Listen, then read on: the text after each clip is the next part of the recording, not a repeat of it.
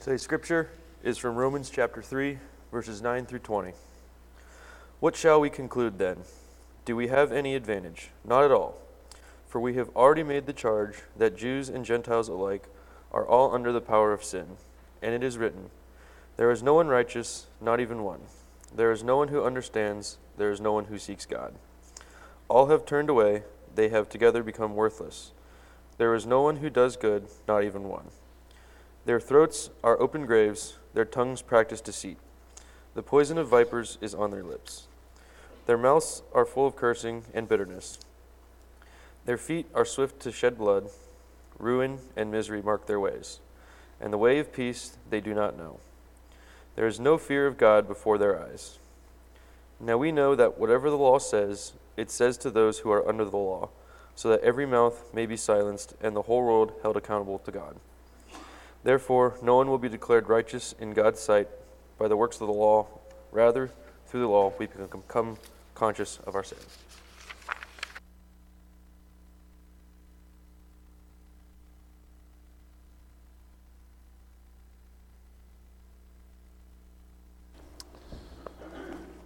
Morning again. Uh, it's good to be here and good to have everybody here with us this morning. Uh, I wanted to take a second uh, because there were, were no uh, really public opportunities to, uh, to uh, uh, mourn with the uh, Schwarm family. I wanted just to share with you a couple very positive highlights of uh, Twilva's last days. her, her last Sunday in the hospital, we, I'd been called to, to be there, and I held up. Um, the prayers. I held up my phone for the Zoom so she could hear Duke's prayer and to hear Caleb's prayer and to hear some of the worship and times together. Uh, her last meal was uh, uh, the ministry meal for that weekend um, that was served to her. And some of the last gifts that she received were, was the Valentine's bag. Um, and Lori brought each item out of that bag and read each card and, and showed her each gift. And what a beautiful love that she felt from this congregation, and she loved this church greatly. So thank you for serving her. Um, and um, I know she felt that love. I know it. Um, she said so so many different times. And uh, I'm, I'm, very happy that she has uh, received her reward and, and, uh, and got the home that we've all looked, looked forward to. And right after that, we got to spend some time with Yvonne Campbell, who turns 98 this, coming up here. Or no, she just turned 98. Uh, Wilma Watts is turning 98 shortly. And uh, um, so lots of, lots of older folks around us, and uh, we appreciate them so much. And I encourage you to continue to reach out to Twilva's family and encourage them and uh, uh, let them know how much you love Twilva. I would like, it would be nice, uh, I, I, know Reagan heard this a, a few minutes ago, uh, when Caleb announced that uh, it was time for junior worship, uh, Isla went, Yes! and I wish when somebody said it's time for the sermon, people would go, Yes! Can we just practice that once? It's time for the sermon today. Yes, yes. Thank you. I feel good. Isla, Isla taught me something that makes me feel good, good about today. Um, so, anyway, I just wanted to, to share with you some of that information about our, our dear sister. Uh, this morning, as we uh, continue and finish this study about from Romans, uh, and uh, no one is righteous. No one is righteous. Um, what a hard commentary. And then, as Jared read those things, those, that was a very uplifting section of Scripture, uh, as, as, as you heard in, in our in your hearing. But I want us to take us back very quickly to Romans chapter 1, verses 14 to 17, where Paul is reminding us, reminding us uh, something that was very important for us that I think leads us into today. From Romans chapter 1, verses 14 to 17, it says, I am obligated both to the Greeks and the non Greeks, both to the wise and the foolish, which I kind of like that line there. Uh, this is, that is why I am eager, eager to preach the gospel also to those of you who are in Rome. For I am not ashamed of the gospel, because it is the power of God that brings salvation to everyone who believes, first to the Jew and then to the Gentile. For in the gospel, the righteousness of God is revealed, a righteousness that is by faith from first to last, just as, just as it is written, the righteous will live by faith. Paul was reminding his readers that it is not the law that saves us, it is not the law that brings us to God. The law is helpful, the law was important, but the law is not, keeping the law is not what gets us to God. And in fact, the law basically helps us to realize what sin is. And we can realize just how sinful we are. I mean, we can just talk about some of our modern laws 25 mile an hour speed limit, 20 miles in a uh, school area, 55, 65 on the freeway. How many of us follow that real closely? I have to be honest, I try to do the school, that's very important, important to me, but I sometimes don't do very well with the other, um, especially when everybody else is passing me. it makes it hard to, to kind of fall in line. But but we have to realize that it is God who is righteous. It is God who is, who is faithful to us. And we're going to talk more about that as we enter into this conversation today. So today we are in Romans chapter 3. And um, one of the p- things that points out right at the beginning is that God is always faithful. I, I want you to say that with me God is always faithful. God is always faithful. And He is faithful because to the Jews because he left them the scriptures. And now we have the scriptures. So whether we are Jews or Gentiles, Greeks or Americans, whoever we are, we have the scriptures and we have that opportunity to be in the Word of God. This does not make God unfaithful, but faithful. God is faithful because he keeps to his word and he puts his word in front of us. When people don't believe, does unbelief nullify the faithfulness of God? Because people don't believe in God, does that nullify God? Absolutely not. It does not erase God's faithfulness. God is always faithful. It is man who lies and is unfaithful. And that's hard for us to understand. I think that's hard for the world to understand that God is always faithful. And just because somebody doesn't believe does not nullify God's power and God's, God's work among us. From Psalm 51, it says, Against you and you only have I sinned, and, and done this evil in your sight, that you may be found just when you speak, and blameless when you judge. So our, our sin, our sin is against God. It is not against anybody else, it's against God, because He has, has this has, has the way that we are need, needing to follow. And one person's lie does not nullify the truth. Just because somebody says something or lives a life that is totally against God, that does not nullify what God has said and what God has done. And we should, we should understand that, that God stands and we must follow him, no matter what other people say, no matter what other people do. We are, uh, in our society, the blind follows the blind in so many instances and opportunities. We see that all the time. I, I, uh, when I worked for the school district, seems like a long, long, long time ago, I would, I would, uh, part of my school district or part of my area was the Finland, uh, kind of the south, the, kind of the bottoms of, of Columbus, around the Frank Road, uh, Brown Road, all of that, that kind of area. And you would see people growing up, and you would see that they would not get very far from where they grew up they would, they would continue to live there. So some, sometimes you would go and this, oh, that's my grandparents, that's my uncle, that's my brother. They all lived right there together. And they never seemed to get, be able to get out of that. And I'll never forget when I moved to Westerville, uh, Flint Barger was his name. He was a middle school kid at when I met him. And he was involved in Young Life and some other uh, Christian activities that we were a part of, trying in the Franklin Heights area we were at Lucky House, and I kept looking across the room, and I, I felt like he looked familiar, but it had been a long time. And he came over to me to my table. He was working at Alliance Data, and he says, "I want you to know." I'm, he goes, "You know, I'm Flint. Do you remember me?" And I said, "I do remember you." He says, I want you to know that I got out. I got out of the cycle. I got out of the neighborhood that I was in. Um, and now I'm working and I'm, you know, doing well, and my family is doing well.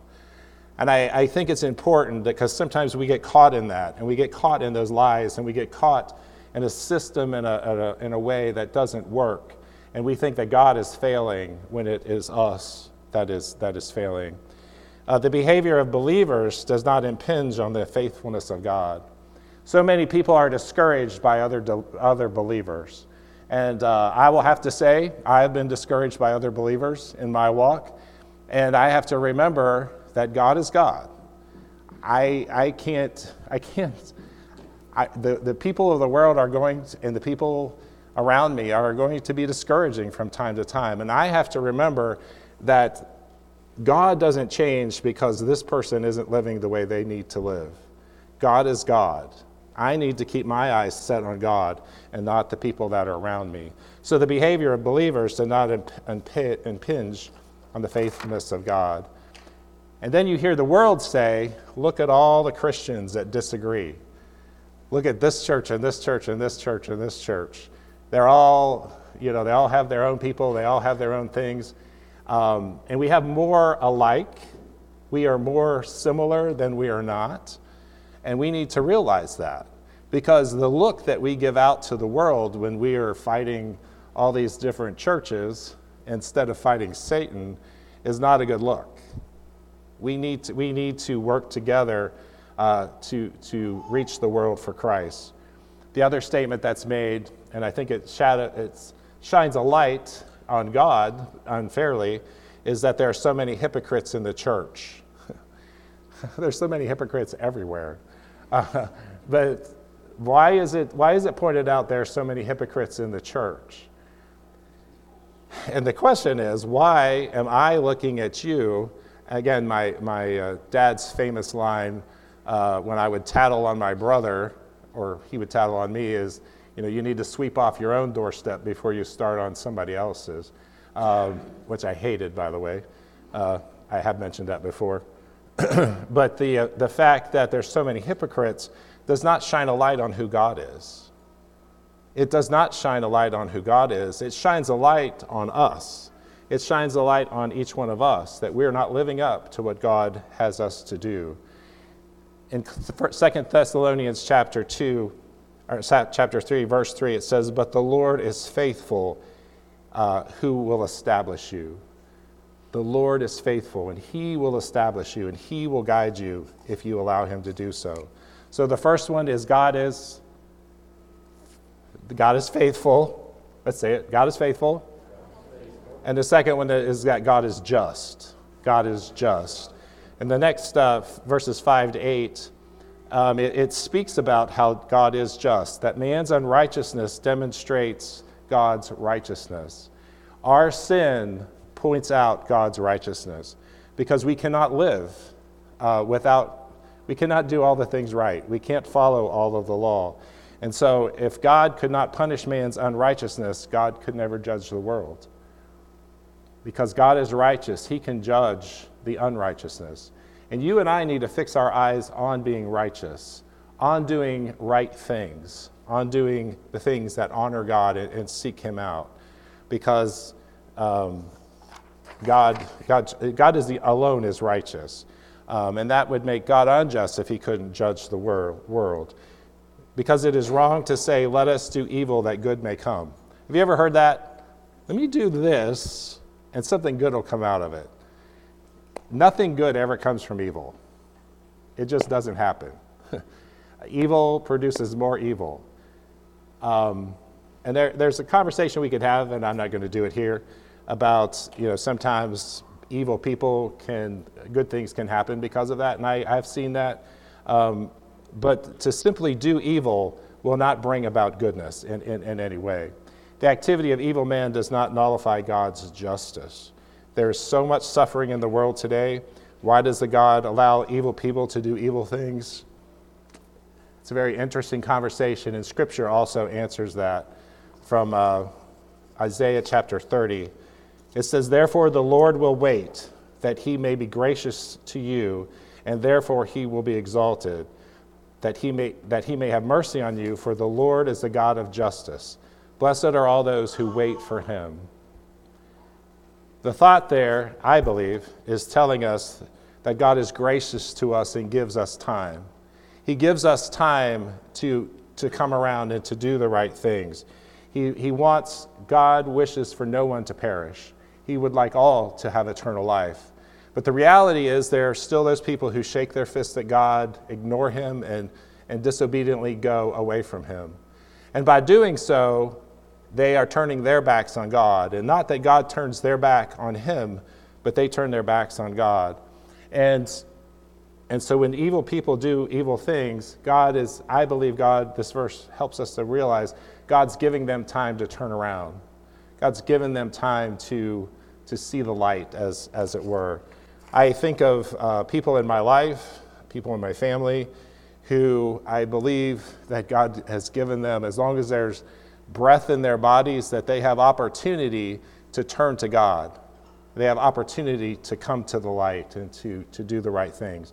And I believe that God's given them time. But no doubt, time will run out for all of us and for all of them at some time. And so we need to make use of the time that God has has given to us because he has been gracious. And we all know that grace kind of runs out. grace kind of stops at some point.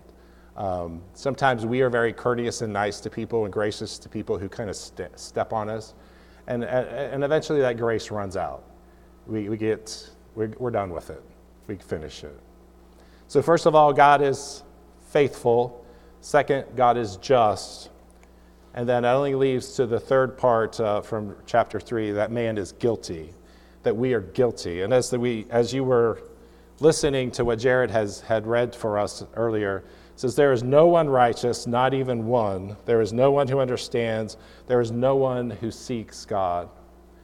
When you see the world in a mess, when you see your coworkers and, and people around you doing as they please, not seeking God, not seeking the good of of others, you realize that people are not in the path. And we, we sometimes we can have some, um, we need to have compassion on those pe- people, but sometimes that's very hard to have compassion on those who are so evil and doing wrong in the world around us. And so we have to be the one who seeks God. And somehow, some way, sometime, they will see God in your life, and hopefully, prayerfully, they can come around to that. And I think we need to remember that we need to pray more for the lost. We need to pray for more for those who are not seeking God. But as in our t- as spoke in our class this morning, I think you and I need to look a little bit more into our lives as Christians about how we need to seek God and to seek and tap into His power and to tap into his, his might. Because I think we're missing a lot of opportunities because of our narrow circumstance, because of our, our, narrow, our um, narrow point of view, uh, our perception of things. We miss it. I love to tell this story, and most of you have heard it, of, uh, of uh, going to the, the men's shelter meal. And as Vivian and a lot of our folks uh, used to make the sandwiches bread and butter, peanut butter and jelly, white or wheat. We had all those, all those options. There were four different options. And uh, we were serving the meal one night, and uh, a, a, gentleman in a wheelchair asked uh, for peanut butter and jelly on white. I looked the box beside me, said peanut butter and jelly, white. So I reached in the box and I handed it to him. And he said, That's wheat. I want white. I looked at the box, I looked at the sandwich, it was white. And uh, he goes, That's wheat. And Josh Hodgson looked at me, he goes, Seriously? You're arguing with a homeless, disabled man. I'm like, Look at it, it's wheat. And so he says, It's not. Or I said, It's white. And he goes, It's not. I turned it over, and the bottom slice was wheat, the top slice was white. We were both right, and we were both wrong. I brought that sandwich on Wednesday night and showed it to Vivian as she was sitting at her seat. I'm like, You got me in all kinds of trouble today, yesterday at the shelter. But that's our perception. We get this perception of what things is, and we don't see the whole picture. Somehow we have to tap into God's percep- perception of righteousness and faithfulness because sometimes we are limited by what we see and because we're not seeking seeking him. Uh, that, that section of verses uh, goes on to say all have turned away. They have, ter- uh, have together become worthless. There is no one who does good not even one. Their throats are open graves. Their tongues practice deceit the poison of vipers is on their lips their mouths are full of cursing and bitterness and their feet are swift to shed blood ruin and misery mark their ways and the way of peace they do not know. So there's no fear of God in the eyes of, of the people of the world. And what the law says, um, it says to those who are under the law, both Jews and Gentiles. But the conclusion is that no flesh will be justified by the deeds of the law. No flesh is able to do that. The law only gives us knowledge of sin, and one person's guilt does not mean that another is innocent uh, Matthew chapter 12, verse 36, it says, But I say to you that for every idle word men may speak, they will give an account of it in the day of judgment. For by your words you will be justified, and by your words you will be condemned. Watch what you say. Remember the little song? Be careful, little eyes, what you see, what you say, what you, what you uh, hear, all those different things. Remembering that our words matter, our words count when we call somebody a fool, when we disparage or discourage somebody, those words all matter and count. And, and it's sad to know that we are going to be accounted, we will be accountable for all of those things.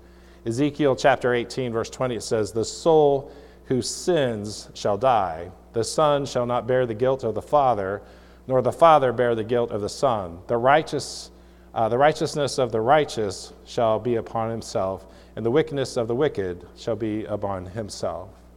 We don't pay for the sins of our parents, of our friends, of our spouse. Our sins are our sins. We have to deal with our own sin, um, and we are responsible for that. Nobody else is responsible for the sin that is in my life. I am responsible for that.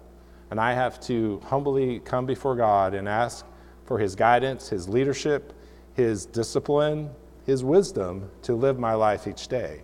And we each need to do that very same thing because our sin, God looks at our sin, He knows it. He knows it. We know it because of the law. Otherwise, uh, we would just live and just do, do whatever we want without the laws. If you, if you think about, sometimes I sit at a traffic light way too long, and I think, what would happen if this light was not here?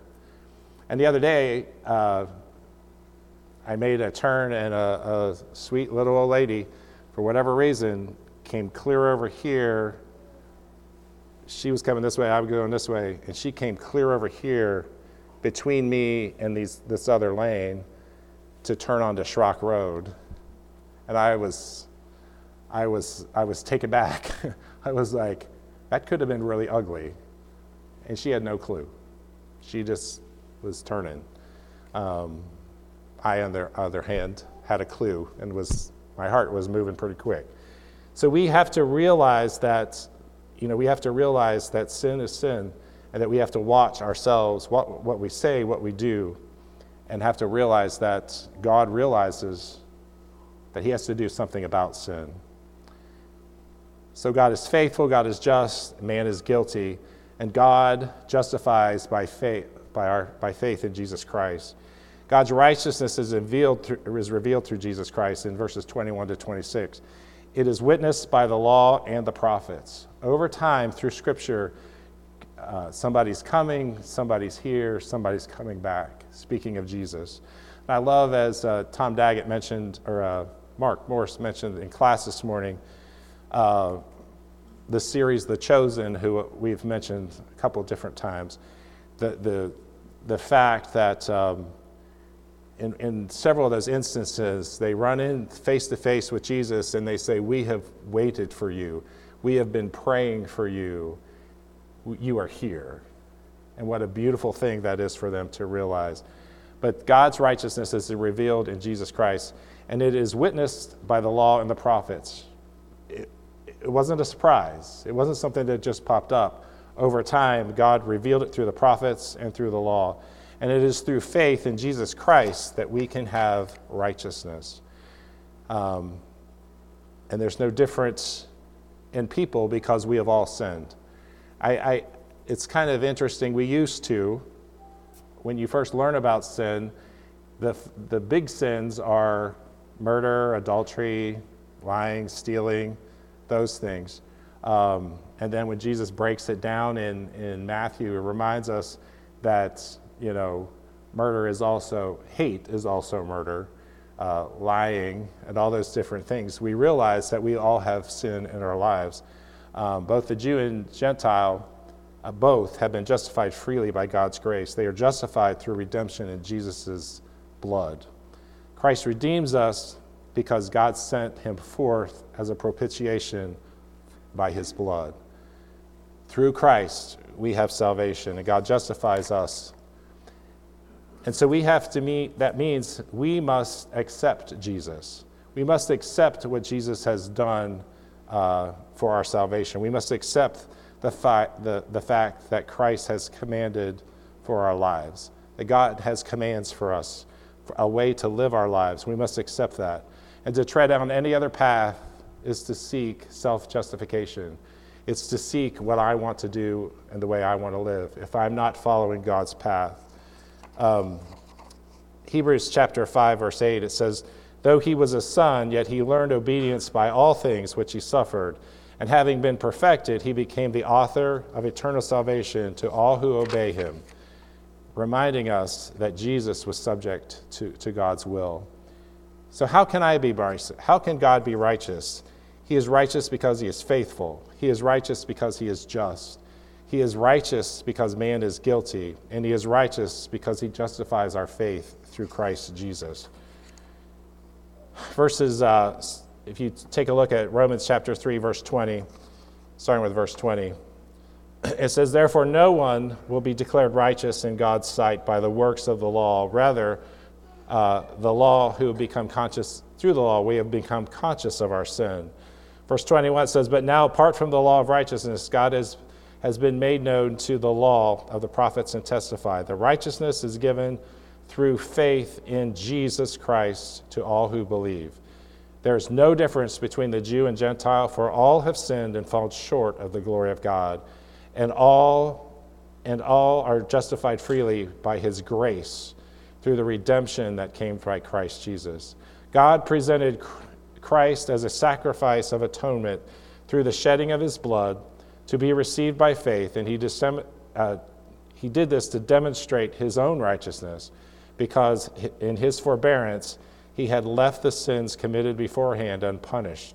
He did it to demonstrate his righteousness at the present time, so that uh, so as to be just and as the one who justifies those who have faith in Jesus.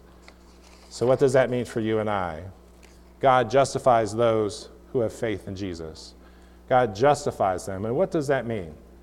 God accepts them, He knows them. Justification before God means acceptance of Jesus Christ. Accepting that Jesus lived, that He lived a perfect life, that He died on the cross so to, to take away your sin. And by being baptized into His death, you are then raised again to live that new life. And we must accept what Christ has done for our salvation. We have to accept again what He has commanded for our lives. And to, to go any other way would be completely wrong. so, as we finish, how can God be righteous? How can God be righteous and we are not? He is righteous because he is faithful. He is righteous because he is just. He is righteous because man is guilty and he is righteous because his, he justifies by faith in Christ Jesus. There was a, a uh, picture that I saw as I was uh, looking around for things. And I thought it, uh, I thought it had a pretty good statement that I, I should have put on there, but I did not. Um, the statement is this We do not have to become perfect to become a child of God. We start simply with acknowledging that we are far from it. We do not have to become perfect to become a child of God. We start with simply acknowledging that we are far from it. We are far from perfect. We are far from what God wants us to be. But thanks be to God for that great, beautiful gift that He gave us, that we could have righteousness through Jesus, that we could be made righteous, and that we should seek that daily. We should seek God daily and put all the other things aside and let Him rule in our lives. That's our purpose, and that's who we are, and that's what we're about. And I hope, I hope that you've kind of picked up on these things that we can't do it by ourselves. There is no, nobody, nobody worthy, nobody, except for Jesus, who God chose to give his life as a sacrifice for you and I. And what do you and I do with that gift? Do we accept that gift, that purification of our sins through baptism, through God's grace, and live each day for Him? Or do we hide? Do we hide and just try to be good among ourselves? I saw a, a, Charlie Yates, who some of you know, had something yesterday that he posted on Facebook, and it was the gates of heaven, and uh, they were inviting people in. They were inviting people in, and uh, they stopped a gentleman and said, uh, um, you, you just watched church on TV. You didn't really live it. You didn't go and sacrifice for Christ. You just you watch church on TV, so you get to watch heaven on TV. and I, as I read that, I was like, that's a that's an interesting picture, not only for those who, who choose not to attend or who can't attend, uh, and we understand that.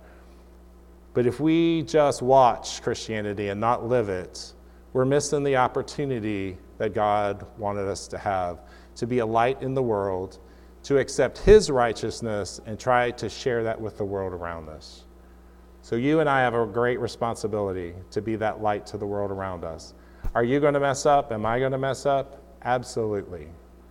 Absolutely. But does God's grace cover that? Absolutely. And that's how we need to live in the great, with the grace and mercy of God. If you have need to respond to the gospel today, if you have not become a Christian, if you're not living that life that you need to, uh, you certainly have realized that you can't do it on your own. You certainly realize that you need God. And I hope that you make that decision to, to accept Christ and God's love and forgiveness, become a child of God. If you're in the, if you're in the struggle, if you're on the struggle and, and battling what you need to do and keeping that perspective clear, keeping your eyes on Jesus, talk with some people and get, get yourself encouraged. Um, I, was so encouraged this morning. Uh, Morgan, Morgan Poe stopped me out there and asked me how I was doing. What can I do to help you? What can I, you know, thank you for what you do? And, and I, I was like, thank you, thank you. I appreciate that. And I, I think we all need to be more like that. But if there are things that you need help with or encouraged with, please, please make that known to a brother or sister in Christ, one of the leaders or, or ministers here. We would love to be an encouragement to you if you'd like to make any of that known publicly, let it, let it be known while we stand and sing.